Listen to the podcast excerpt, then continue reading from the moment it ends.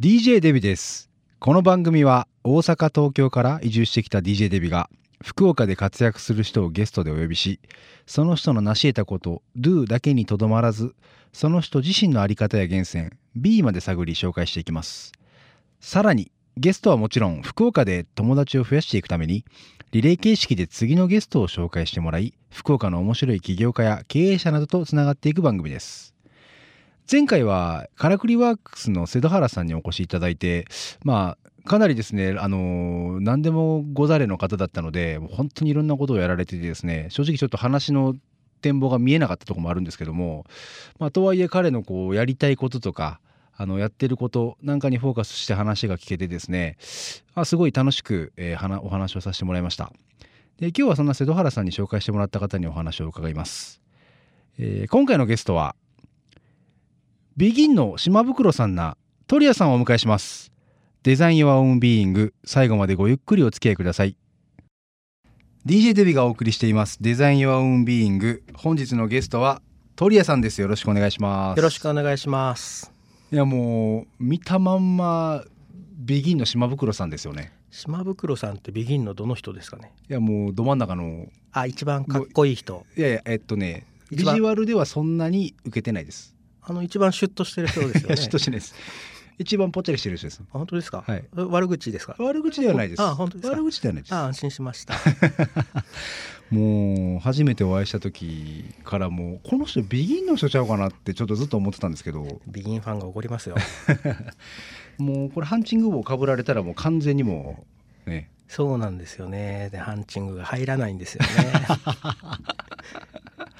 すいません。ちょっと冒頭からいきなり。いえいえとんでもないです。やけどあの多分いじっても怒らへんやろなっていうのはちょっと初めからあったので今日、はい来る前にあもう絶対ちょっといじろって思ってきました。あのここでは怒りません。の 後でツイッターで悪口書きます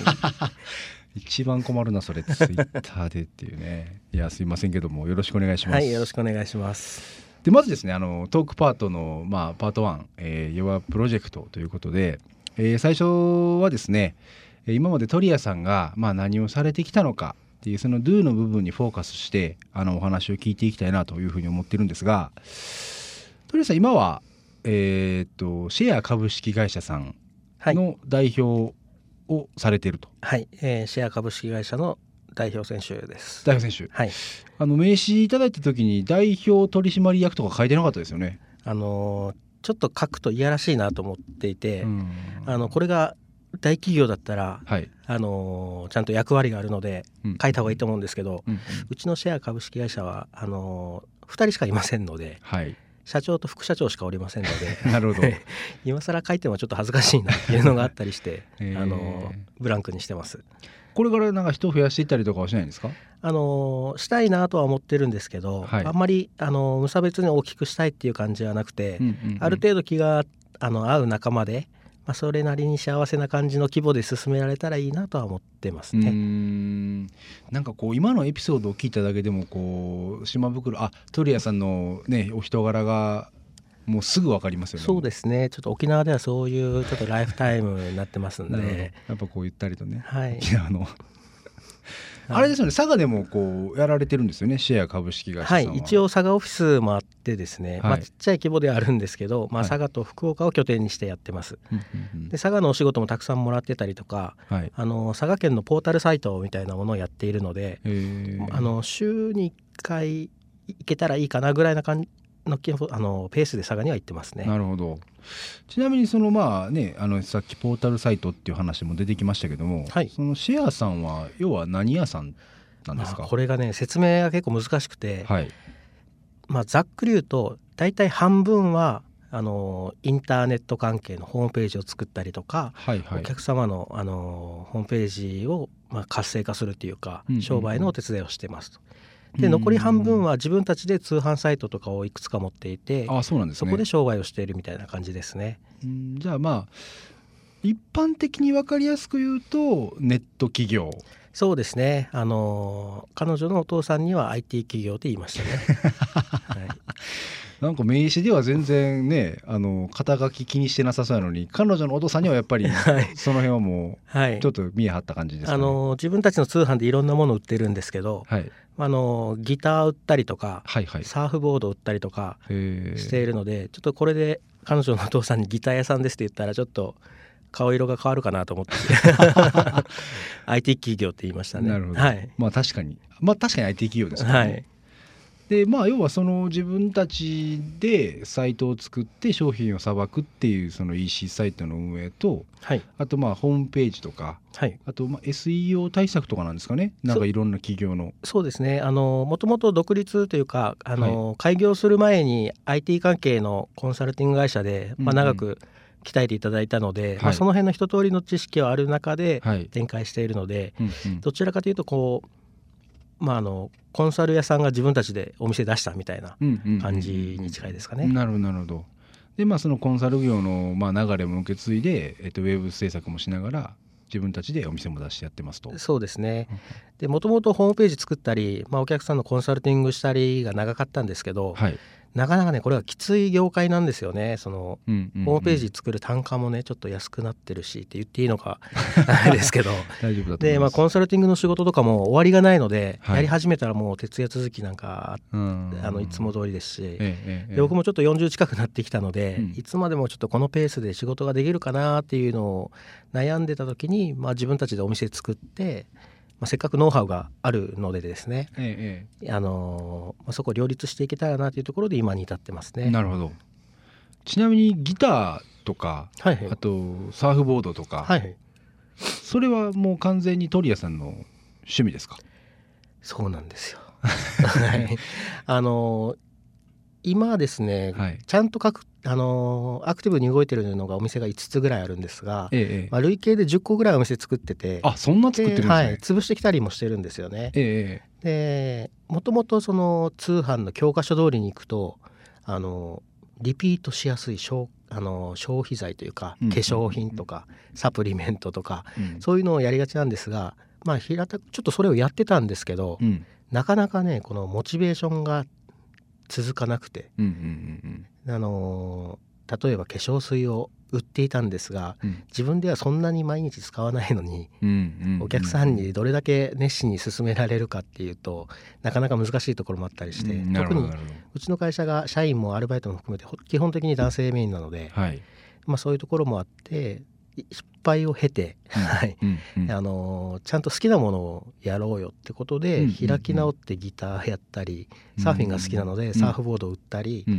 あとはまあ普段 T シャツしか着てないので、うんうん、T シャツを売るお店作ったりしたら、まあ、意外とこれがまあ回りだしたというかまあ、そんなこともあって今の商材になってますね。なるほど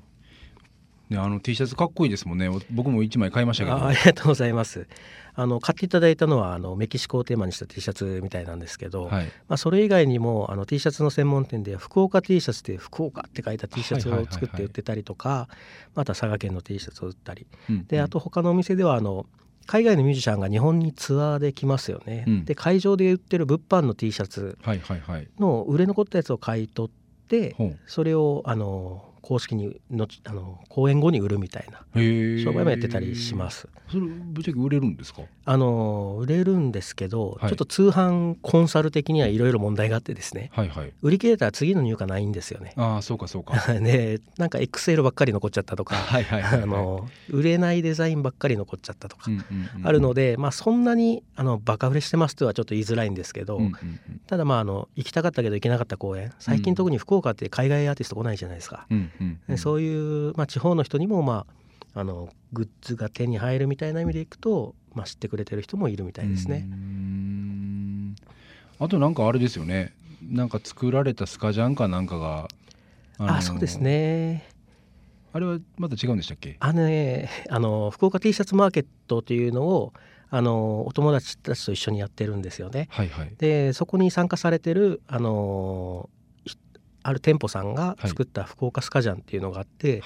まあ、それをあの HKT の指原さんが来てくれたりとかいうのがつい数日前あったみたいですね。はい、なのであのスカジャン自体はちょっと私たちの商品ではないんですが、ね、はい、ご紹介させてもらっているという感じですね。あと私見させてもらったあのギターが面白いですよね。そうなんです。ギターの通販をやっていましてもともとね学生時代に楽器屋さんで働いてたりとか、うん、でその後就職した会社でも、まあ、楽器を扱っている会社だったりしたので、うん楽器をこうで商売するというにはちょっとずっと縁があったんですよね。でまあ独立後にも何かしたいなとは思っていてであの DIY ギターというのを今販売してまして。DIY ギター？はい。あのギターってまあフェンダーとかギブソンとか、はいはい、よくある昔からあるブランドが人気のまあ文化なんですけど、はい、まあ、そういうギターを自分で作ろうよっていうような考え方で、まあ、要は組み立てキットですね。あじゃあもう初めからギターの形をしてるんじゃなくてそううん。ある程度してます。ある程度はもちろんしてるけど。はい。あのね本当に DIY をしようと思うと、はい、丸太から削るべきだと思うんですけど。あの確かにそうです、はい、なんですけど、はい、そこのあの木を加工するのとあと、ギターのフレットって言ってこう音程を調整する棒があるんですけど、はいはい、そこは結構匠の技がいるんですよね、うんうんうん、そこの工程だけはこっちのメーカー側でやってあげてなるほど。ある程度まあ自分たちでできそうな組み立ての部分をお客さんにやってもらうっていうのを組み立てキットとしてあの販売してます。えー、いくらぐらいで販売してるんですか？えー、いい質問ですね。はい、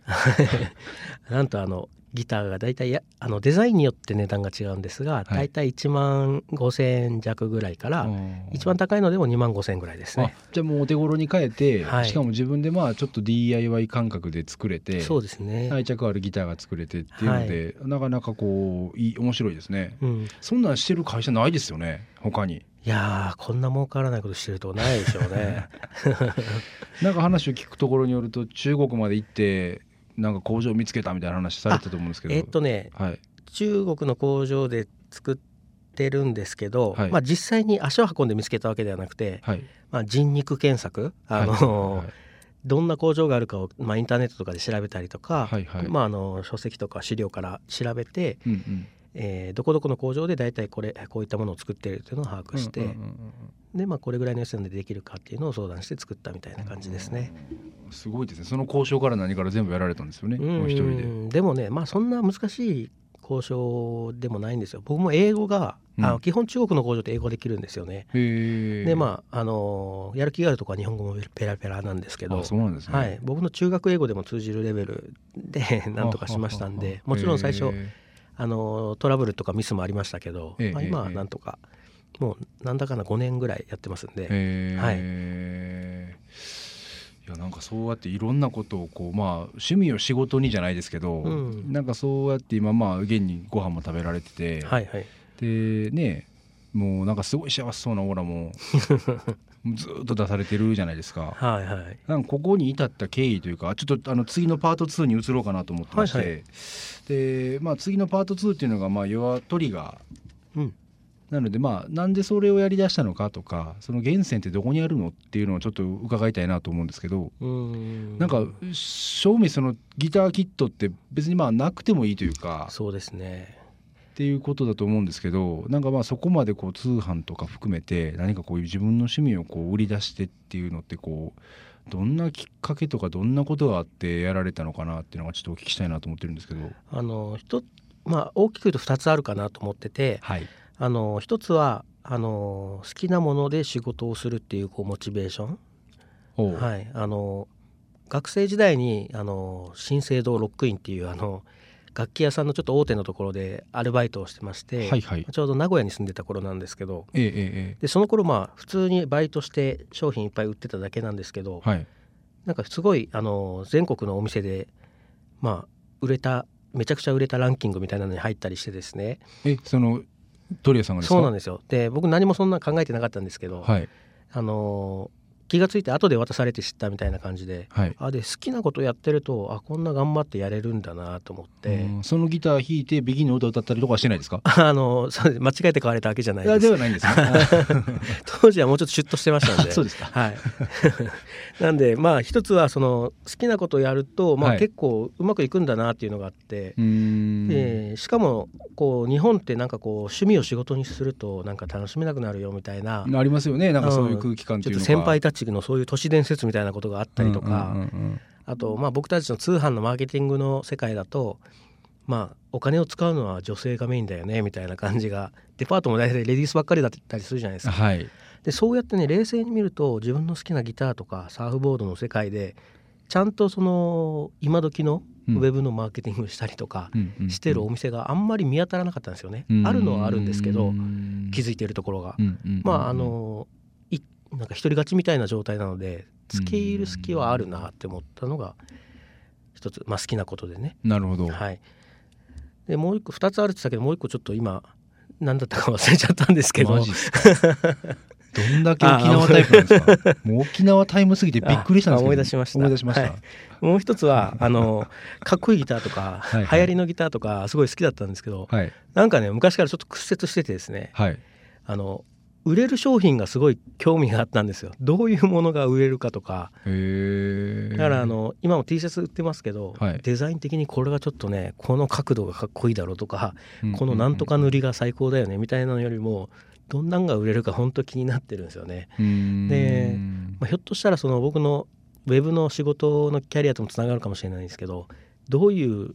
ページを作ったらアクセス数が伸びるとか、購入率が上がるとかそういうところを調べてる自分の仕事と多分ひょっとしたらリンクしてるのかなと思って。趣味のことを仕事にするのですごくモチベーションを高く保ててなおかつちょっと売れる商品に興味があるので、なんかもうみんながネットサーフィンしてるような感じで商品を考えたりできる。なるほど、うん、しかもライバルが少ないみたいな、うんうんうんただしあんまり売れないというのはありますけど。まあまあそれはね、うん、まあまああるまあでもそういうのがあるので、まあ、しかもネットでやってる以上あんまり東京にいなくてもいいじゃないですか。そうですね、うん、まあ、場所はどこでもできますもんね、はい、あちょっと今のところ全部綺麗にはまってるなと思います。その最初から完全にこういう考えでやってたわけじゃないですけど。なるほど。そのなんかこう好きをぐっと深めるっていうお話だと思うんですけど、はい、もうそれとはもうずっと昔からなんですか？うんどうなんでしょうね。うん。そうでもないかもしれないですね。例えばギ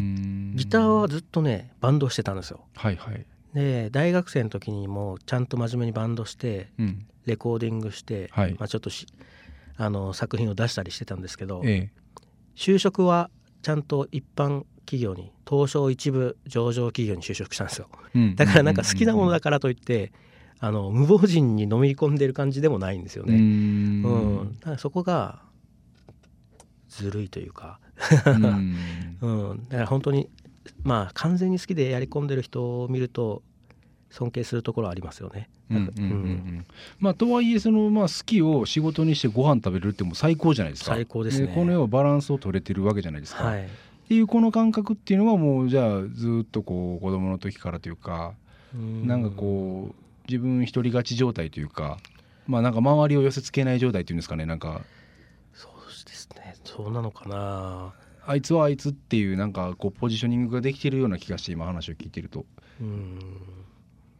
確かにそうかもしれないですね。うん、うん、なんかみんなが部活で頑張ってる時に、はい、自分は習い事の方をずっとやってたんですよね、だから部活の思い出があんまりなくて、うん、学校でですね、まあ、そういう意味じゃまあ好きなことを勝手にやってるみたいな感じはあるかもしれないですけど、まあ、こだわってやったつもりはないですけどね、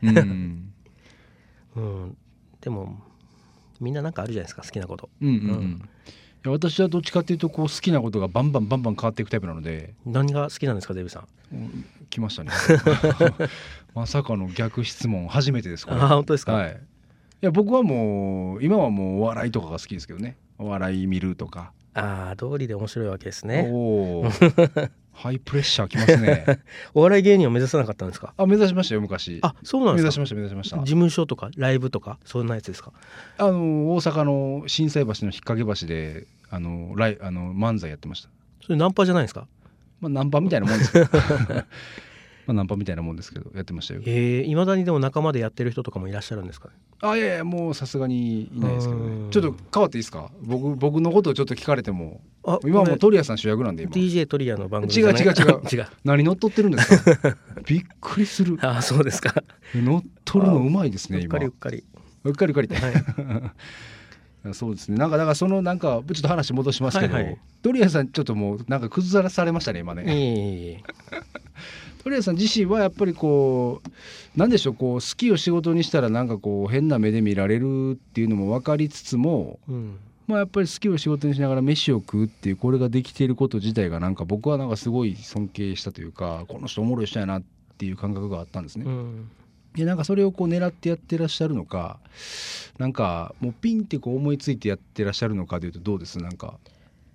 ピンって思いついた感じですね。で思いついて幸いなことにホームページが多少作れますんで、思いついた翌日にはお店ができてたりするわけですよ。なるほど。はい。なのでその感覚はちょっと有利かもしれないですよね。で好きなことを仕事にするって結構若い頃はやっぱ考えると思うんですよね、そのスケボー好きだからスケートボードを売りたいみたいなとか。そうですね、はい、なんですけどなかなかうまくいかない人が多いと思うんですよ。でうまくいってるお店もあるじゃないですか。スケボー屋さんやっぱ世の中ありますし。そうですね。でやっぱやってる人を見たら、はい、何が違うかって続けてるんですよ。長くやってるんですよね。なるほど。だから早々に諦めてしまうんで、うんうん、あのすぐにその軌道に乗ることなんかないと思うんで、うん、まあ、多少ちょっと時間があっても続けるというのが大事だと思うんですよ。でただそれがその自分の人生をかけて借金を背負ってお店出しますって感じだと、うん、物理的に続けられないこともあると思うんですよね。うんうん、しんどいですもんね、で私たちみたいにインターネットベースだと、多少ちょっと赤字が出ても、うんうんあのお店を泳がしておくぐらいはそんな大きなコストではないので、まあ、できるっていうのはちょっとまあおかげさまなところありますよね。なるほど、うん、だけどその気軽さっていうところにいるのがなんか一つ今ねなんかこう鳥谷さんがいるなんか勝因というか。そうですね。ちょっと時代に助けてもらってる感じはありますよね。うちの商品がですねまあ一番売れてるお店は化粧品のお店なんですよ。ああそうなんですか。でまあちょっとそれを省いていくとまあ、ギターもまあちょっとちょっと省きましょう省いてばっかりですけど、え T シャツのお店、うん、あとサーフボードのお店、うんうん、あとはまあメキシコ関係のお店とかあるんですけどちょっと夏っぽい商材が多いんですよね。うんうんうん、で夏場は正直めちゃくちゃ売れるんですよ。うんうんうん、で冬場は結構ねカランとしてるんですよね。ゼロじゃないですけど。なんですけどまああのこれが店舗を出してやってると冬場かすからかの時も同じ家賃かかるじゃないですか。確かに。はい、で、まあ、それがインターネットでやってると、まあ、あのそこら辺も夏場だけの勝負のためにやっていけたりとか、いうことができるのはちょっと強いかもしれないですね。なるほどな。もう冬場は僕らはもうガリガリお客さんのホームページ作ってたりとか、はい、できますし、はい、まだシフトしながら、まあ、自分のやりたいことも横に置きながら、気軽にこうやっていってるっていう、なんかそんな感じですよね。はいまあ、とはいえね自分たちのお店だけがの売り上げで100%会社を回したいなっていうのは一応目標ではありますね、うん、じゃあもう後々はウェブ制作っていうところは手放してそうですね。お店を回すっていうところがメインにしたいと、はい、でなるべくもこれは最近考えたコンセプトですけど基本的には夏向きの商材ばっかにして、うん、冬は冬眠するみたいな。さすが美ン もう夏感満もうだって見た目が夏感満載ですからね もうね。あ沖縄顔ですからね。沖縄顔ですしね、はい、今も緑のパーカー着られてますからねなかなか着れないですよこれ夏感満載ですよねもうなるほどちょっと話を変えて、これからについてちょっとお聞きしたいなとも思うんですけど、はい、まあ、今言ったその、ね、オール店舗でやっていきたいっていうところだったんですがなんかこうもっとこういうビジョンがあるとか、うん、こんなことやっていきたいってなんかあったりするんですか？うん。そうですね。うん。やりたいこといっぱいあるんですけど、うん、割とやってるんですよね。うん、うん、でやっててお金がそんなかからないことは大基本的にすぐやる。うんうんうん、でお金がかかることは一回悩むみたいなスタンスでやってるので、うんうん、まあ、もうちょっと稼げるようになってお金がかかることもあんまり悩まないでやれるような会社の体制になったらいいなとは思いますよね。かっこいいですね。うん、でも、うん、そうですね。うんうんうん、まあビジョンじゃないけど、うん、まあ、お金かかることに対しても、うん、ヒュッとこう一歩目軽く動けるようなそうですね方向になんかこう自分も会社も持っていきたいなっていう、ね、結局好きなことやってるんですけど何かを動かそうと思うとやっぱり資金が必要なんですよね。あそうですよねであの幸いなことにはほとんど自己資金で今やれてるんですよ。うんうんうん、で自己資金でやれてるんですけどその分ちょっとフットワークがあんまり軽くないところもあって、はい、まあ、そこをまあ売り上げでこれから成長させて、まあ、自分たちでもっと自由に動けるようにしたいっていうのはありますよね。で結構この融資を受けてやったりしてもいいんですけど、はい、なかなか拘束されることも多かったりとか、まあ、正直冬場結構僕ら海外にいるんですよね。あの海外からサイトをコントロールしてるというか、まあ、そういうこともしづらくなったりすると思いますし。だからなるべく自分たちの力で立って、うん、僕たちの商品で DIY ギターやってますけど会社自体も DIY でなるべく運営できるようになったらいいなとは思いますけどね。うんうんうん、なるほど、うん、会社自体も Do It Yourself と。そうなんですよあのまあこれひょっとしたら僕たちが僕たちがというかまあこれ僕なんですけどずっと好きな音楽がもう中学生ぐらいの頃からパンクとか、はいはい、ハードコアとかちょっとうるさい音楽を好きで、うん、そこら辺のスピリッツっていうのは基本的に DIY なんですね。Do it yourself なんですよ。自分たちで、えー、演奏した曲を自分たちで録音して自分たちであのカセットテープに吹き込んでそれを自分たちで打って、チラシを作って配ってみたいな、うんうん、まあ、そういうところにひょっとしたらスピリッツがあるのかもしれないですよね。なるほど、うん、で、まあ、そういった路線で当時から頑張ってたあのパンクバンドの人たちで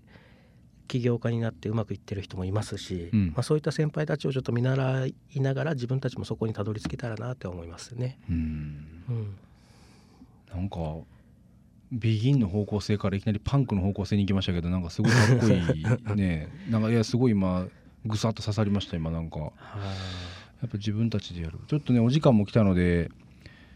まあ今のお話を聞いてねなんかこう本当にこう自分たちでやるとか、うん、もうなんかやろうと思ったらやる、うん、でまあ迷うけどやるっていうその気軽さ、うんトレイさんの持ってる気軽さっていうのがなんか今こうしてここにこうシェア株式会社としてなんか現れてるんだろうなみたいな、うん、なんかそんな印象を今受けましたね。もうね悩んだらちゃっちゃとやっちゃえばいいと思うんですよ。ちゃっちゃとやれといやもうけど本当そうなんですよね。悩んだらちゃっちゃとやれと。ややってやらずに悩んでる間にライバルが、毎日成長していってしまってるんで、とっととやってしまって、でみんなね1番になろうとしてしまうんですよ。なるほど。でも2番目3番目でも戦い方があるんで。なるほどなるほど、はい、別に1番にこだわるなと。そうそうそう。でそこでやってったらまあまあ、ちっちゃな会社ぐらい動かすぐらいの売り上げにはなるでしょうし、うん、うんうん、なんとかなるかなみたいなコンサルの人がなんとかなるかなじゃダメだと思うんですけど、ね、いやいやいや素敵 すごい素敵だと思いますね。うちのクライアントが聞いてないことに祈ります。はいということでねあのトークパート2の「弱トリガー」っていうところをちょっと聞かせていただきました。はいということでトークパート2の「弱トリガー」聞かせていただきました。ありがとうございました。はい。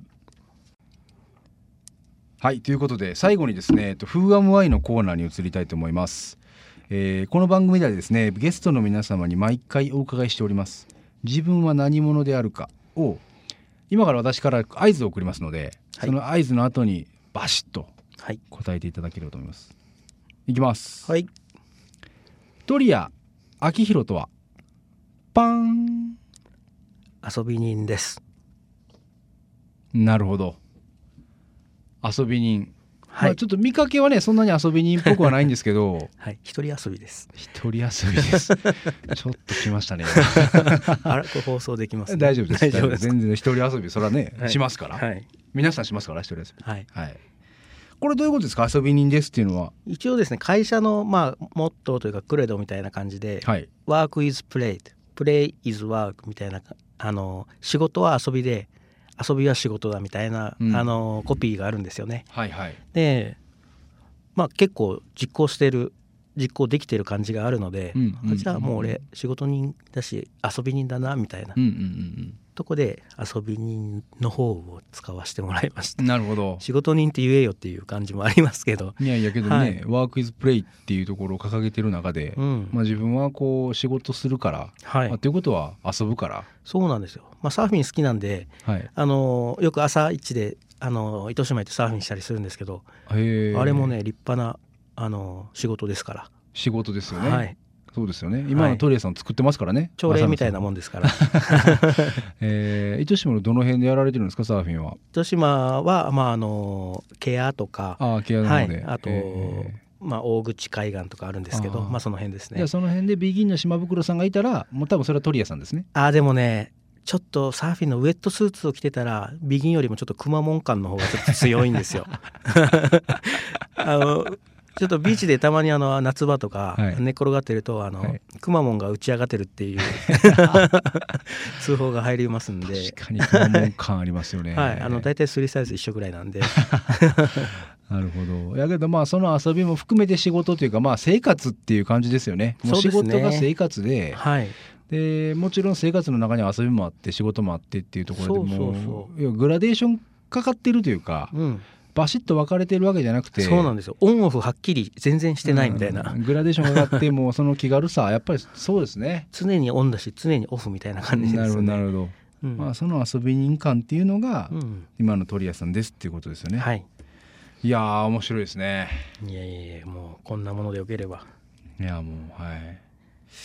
ということで、あのー、まあ、DJ デビがナビゲートしてきましたデザイン・ヨア・オウン・ビーイングなんですが、えっと、もう毎回ですねゲストの方から次のゲストの方をご紹介いただいております。はい。鳥谷さん今回ご紹介いただけるのはどんな方ですか？えー、チクロマーケットというレコード屋さんの、はいえー、福田社長をご紹介したいと思います。チクロマーケットの福田社長、はい、簡単にそうですねあのチクロマーケットっていうのは、まあ、90年代からある老舗のレコード屋さんなんですが、はい、あの大名にあってですね、はいはい、で、えーまあ、あのレコード屋さんといってもどっちかというとクラブミュージックとか、うん、クラブ DJ 向けのあの新譜とあとユーズドレコードは使ってるんですが、うんうんうん、あのレコードの通販の方でも実は日本中で結構有名で、まあ、さらに言うと世界中で結構知られていてですね。日本中もあのさらに世界中から注文が入るようなお店で、はいはい。まあ、私はまあそのレコード業界にはささほど詳しくないんですけど、はい、多分まあ日本で最もレコードを売っている通販の会社の一つじゃないかなと思ってて。はい、ただの音楽好きじゃなくて、まあ、ビジネスマンとしてすごく尊敬してる先輩ですので、まあ、お話も面白いんで、はい、いいんじゃないかなと思います。なるほど。じゃあ次回のゲストは、えーと、チクロマーケットのくまモンさんでしたっけ、えー、福田さん、ね、福田さんですね、はい、チクロマーケットの福田さんということで、はい、本日のゲストは、えー、ビギンの島袋な鳥屋さんをお迎えしました。島袋鳥屋でしたありがとうございました。えー、鳥谷さんをお迎えしました今回ですが。まあ話が弾みましたね。もうまさか初めての乗っ取りもありでねもうこちらのいじりに対しても完璧な回答もあり。なんか僕自身こう話してすごい楽しかったなっていうのがまあまあ一番初めの感想っていう感じなんですけどもけどやっぱ話の内容もやっぱりこうまあそれだけチャーミングな方なのでやっぱりね内容もチャーミングというか、まあ、本当にこう気軽さにつながっててもう本当に気軽にやるんだよっていうところがもう全てを表してるなっていうのがやっぱりすごいこう見て取れましたね。なのでやっぱりギター、えー、T シャツね、いろいろやられてますけどなんかそれがこう成功していくというか、まあ、売れていくのはなんかそのトレースの気軽さっていうのが対一般消費者に伝わってこう気軽にこう購入していくっていうところになんかつながってんのかなっていうこう話を聞きながら思っておりました。いや本当楽しかったです、えー、ナビゲートは DJ デビでした。次回は5月23日に配信開始いたします。それではよろしくお願いします。